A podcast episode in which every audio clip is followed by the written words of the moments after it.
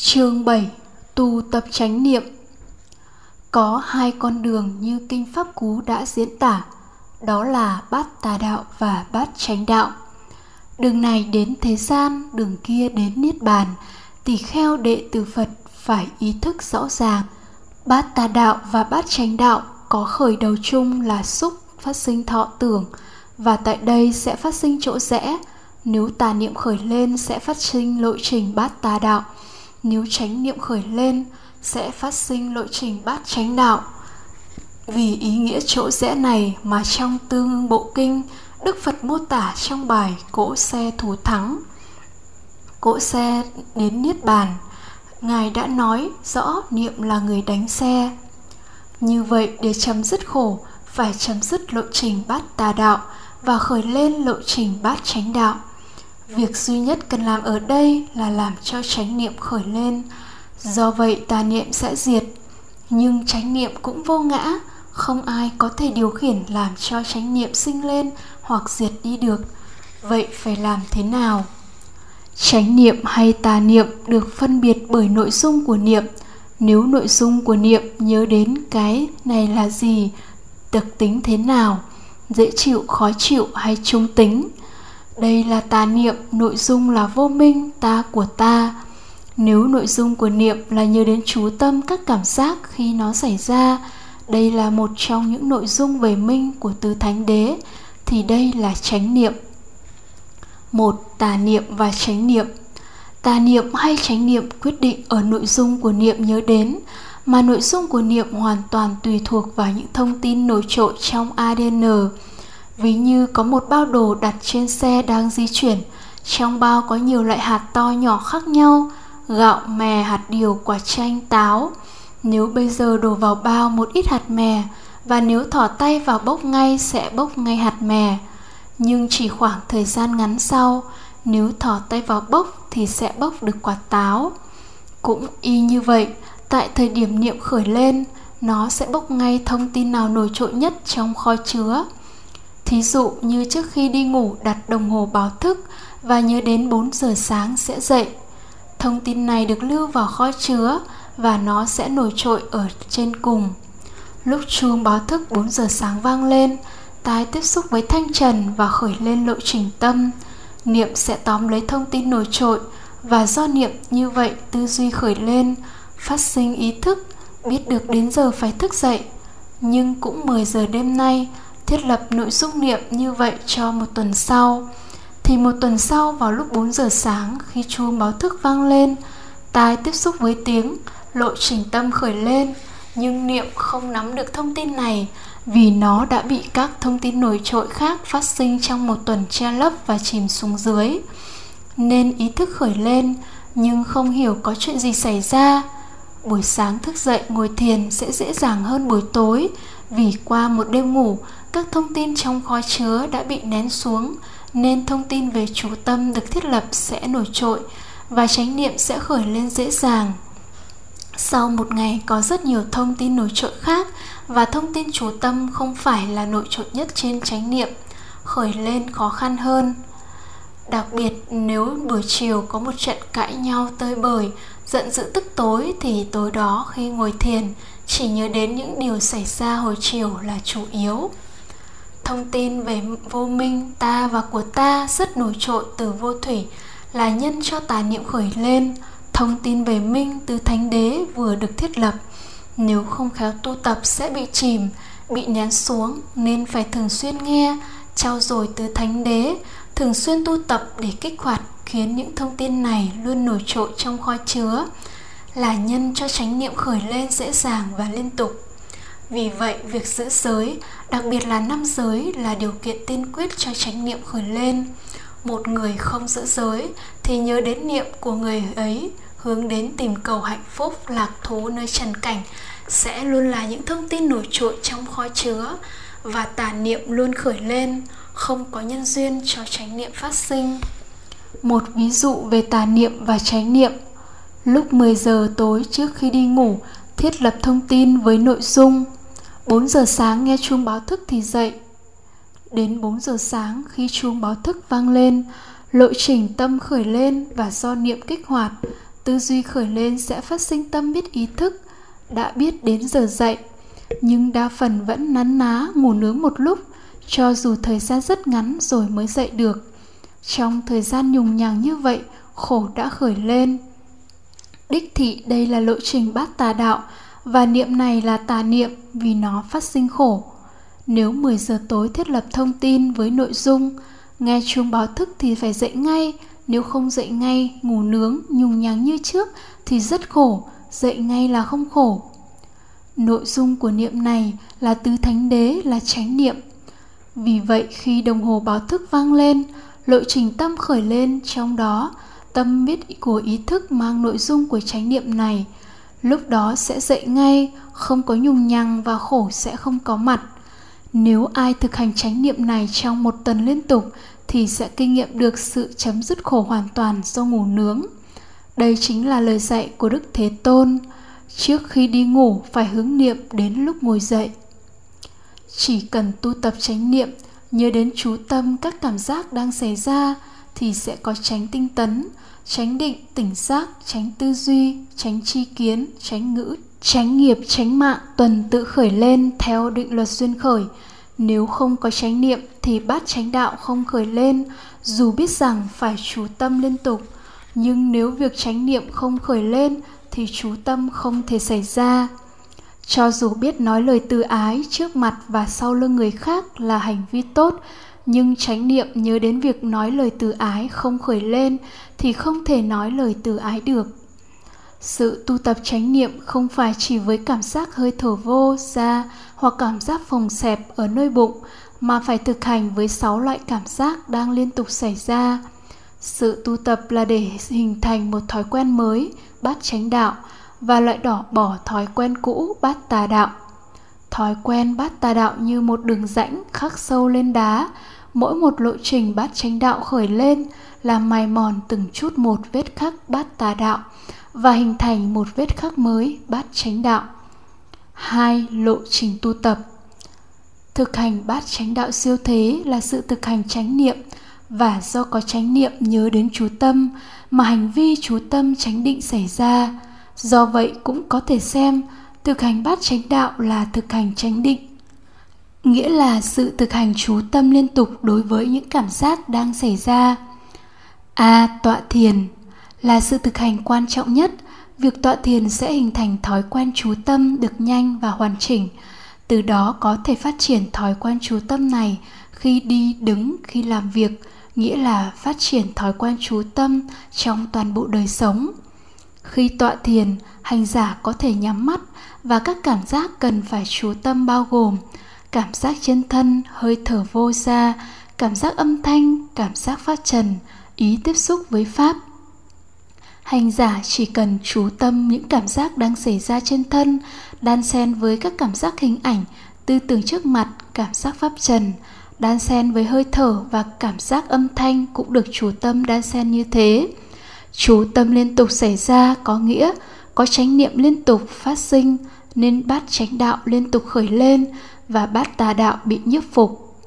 Về phương diện định, nhờ phát triển chú tâm liên tục như vậy, hành giả sẽ kinh nghiệm được tự thấy, tự biết các bậc thiền từ sơ thiền đến tứ thiền. Như đức phật đã khẳng định, một cách không khó khăn, một cách không phí sức, một cách không mệt nhọc, hành giả sẽ kinh nghiệm tự thấy, tự biết được trạng thái hiện tại lạc trú của các bậc thiền này về phương diện trí tuệ, do chú tâm liên tục làm chấm dứt lộ trình bát tà đạo, nên không tìm hiểu, phán đoán, đánh giá những gì đang xảy ra. Hành giả kinh nghiệm tâm biết như thật, tâm biết trực tiếp tỉnh giác và tâm biết ý thức tránh kiến. Kinh nghiệm được những gì được thấy, được biết, không yêu thích, không chán ghét, độc lập không ràng buộc, giải thoát không hệ lụy. Chúng đến rồi đi, sinh rồi diệt. Hành giả kinh nghiệm được sự bình thản sự vắng mặt khổ. Ngoài ra, kinh nghiệm được trạng thái hiện tại lạc trú là thánh lạc, là tránh giác lạc, an tịnh lạc. Lạc này tương phản hoàn toàn với dục lạc thế gian, là phàm phu lạc, ô uế lạc, bất tịnh lạc. Sự buông xả niềm vui, hạnh phúc lạc thú ở đời, vui ít khổ nhiều não nhiều mà nguy hiểm càng nhiều hơn, xảy ra một cách tự nhiên, không cần phải dụng công. B. Thực hành khi tọa thiền phải là cuộc sống thực, thực hành với tất cả những gì đang xảy ra, chứ không phải chỉ buộc tâm nơi một đối tượng hơi thở vô, hơi thở xa, rồi tìm hiểu nó. Đó cũng chỉ là thay đổi đối tượng hoàn cảnh. Thực hành như vậy nên phát triển ra cuộc sống rất dễ dàng, cùng một cách thức chú tâm ấy khi đi đứng làm việc ăn uống sự thực hành liên tục làm cho hành giả luôn có chánh niệm và thiện xảo trong tu chỉ và quán ở mọi lĩnh vực. Hành giả sẽ kinh nghiệm được sự vắng mặt khổ và cuộc sống của vị đó sẽ thay đổi. Tuy nhiên, sự tu tập không thể nào toàn triệt. Một số thời gian trong ngày, tâm bắt tà đạo vẫn khởi lên vì nhân của tà niệm là lượng thông tin. Vô minh ta của ta vẫn tồn tại trong adn sự vắng mặt của khổ chỉ xảy ra khi bát chánh đạo có mặt điều này gọi là khổ được nhiếp phục, chứ không phải là khổ đoạn diệt. C. Đột chuyển sự đoạn tận khổ quả vị a la hán dù là người tại gia hay xuất gia, việc tu tập bát chánh đạo phải thiện xảo trong từng lĩnh vực riêng biệt, tọa thiền, đi kinh hành, thiền nằm, tắm giặt, ăn uống. Thỉnh thoảng nên tham gia khóa tu 10 ngày tích cực, tịnh khẩu hoàn toàn trong khóa thiền, không liên hệ với bất kỳ ai mỗi ngày tọa thiền 10 tiếng đan xen với các tư thế khác nhau. Mục đích của khóa tu tích cực này là để tâm bát chánh đạo khởi lên liên tục, từ lúc thức dậy đến khi ngủ. Nếu tâm bát chánh đạo này liên tục nối liền trong 7 ngày, thì có thể xảy ra sự đột chuyển. Khi điều này xảy ra, thì ai cũng tự thấy, tự biết. Một cảm giác khác lạ chưa từng có, vì thông tin về cảm giác này chưa bao giờ có mặt trong adn đó là sự xóa bỏ hoàn toàn những thông tin vô minh ta của ta trong kho chứa adn sự đột chuyển này, đoạn diệt hoàn toàn nguyên nhân phát sinh tà niệm, đoạn diệt hoàn toàn nguyên nhân phát sinh lộ trình bát tà đạo. Đó là sự đoạn diệt tận khổ, không còn tái sinh, mình được thiết lập vững chắc và từ đây trở đi, lộ trình tâm hoàn toàn là bát chánh đạo đây chính là đích đến cuối cùng quả vị a la hán khi xảy ra lộ trình tâm bát chánh đạo do nội xúc này khởi lên tránh tư duy sẽ phát sinh tránh kiến biết rõ đây là niết bàn sự đoạn tận khổ đau Cảm giác này chỉ tồn tại trong vài ba phút vì thân thể sẽ thay đổi và cảm giác khác trở khởi lên. Tuy vậy, tâm vị ấy đã thay đổi tận gốc rễ, mọi toan tính dự định trách nhiệm, lo lắng, tự nhiên dây dụng và tự thấy, tự biết một cách minh bạch không một chút băn khoăn, do dự. Những việc cần làm đã làm, không còn việc gì phải làm nữa. Tuy thấy như vậy, biết như vậy, nhưng hoàn toàn bình thản hoàn toàn tĩnh lặng không hề có một xúc động nào đây chính là chánh trí mà đức phật thường nói đến trong kinh điển vì ấy biết sinh đã tận, phạm hạnh đã thành những việc cần làm đã làm xong, không còn trở lại trạng thái này nữa. D. Cơ hội cuối cùng. Sự tu tập bát chánh đạo là thiết thực hiện tại, kinh nghiệm khổ diệt của hữu học đạo, thay đổi cuộc đời, giảm thiểu được khổ đau và cuối cùng đạt được mục đích tránh trí trong hiện tại.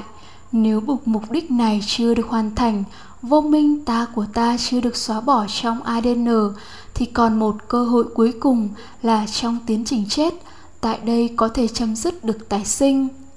Đối với những người đã thấy biết như thật từ thánh đế, phải chấm dứt được ý nghĩ sẽ còn tái sinh vào đời sau.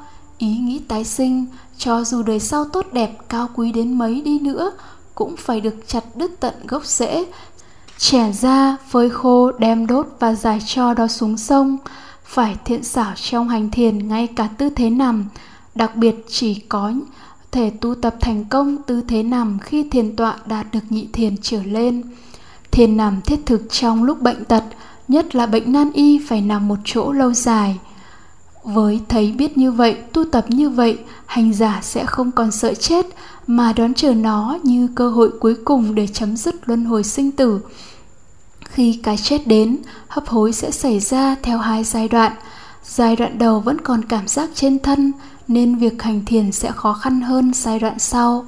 Giai đoạn thứ hai là không còn cảm giác trên thân, năm căn bên ngoài đã ngừng hoạt động, chỉ còn lại tế bào não đang hoạt động, và như vậy chỉ còn duy nhất là lộ trình tâm ý tiếp xúc với pháp trần, và những gì được thấy là các cảm giác pháp trần, chứ không phải năm cảm giác bên ngoài lúc này sẽ có vô số hình ảnh đủ loại, xấu đẹp, kinh sợ, hoan hỉ, rõ rệt hay mơ hồ đều xuất hiện.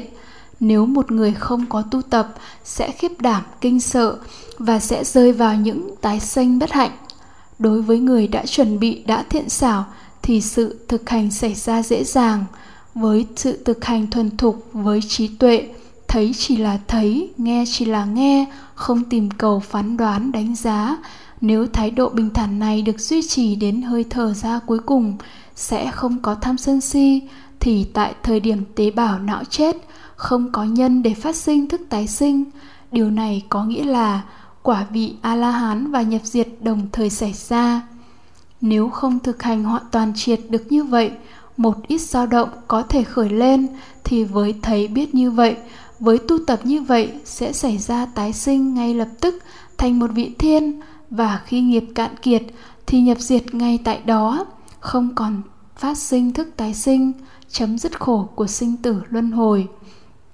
Kết luận, đây là tứ thánh đế được trình bày theo duyên khởi với hai lộ trình, bát tà đạo có thể tóm tắt, xúc thọ ái thủ hữu, đây là lộ trình tâm của phạm phu. Bát chánh đạo có thể tóm tắt, xúc thọ không vô tướng vô tác đây là lộ trình tâm bậc thánh. Trong lộ trình này, chánh niệm phải do văn và tư, cũng như nghiêm trì giới luật mới khởi lên. Giới là nhân khởi lên chánh niệm. Do có chánh niệm mà có chánh định, do có chánh định mà có chánh tri kiến. Vì vậy, lộ trình bắt chánh đạo là lộ trình niệm định tuệ. Sự thật này nói lên tất cả chỉ là danh và sắc, hay sắc thọ tưởng hành thức đang sinh diệt theo định luật duyên khởi không có một thế giới nào là thế giới tinh thần, thế giới tâm linh thuần túy, không có thế giới linh hồn.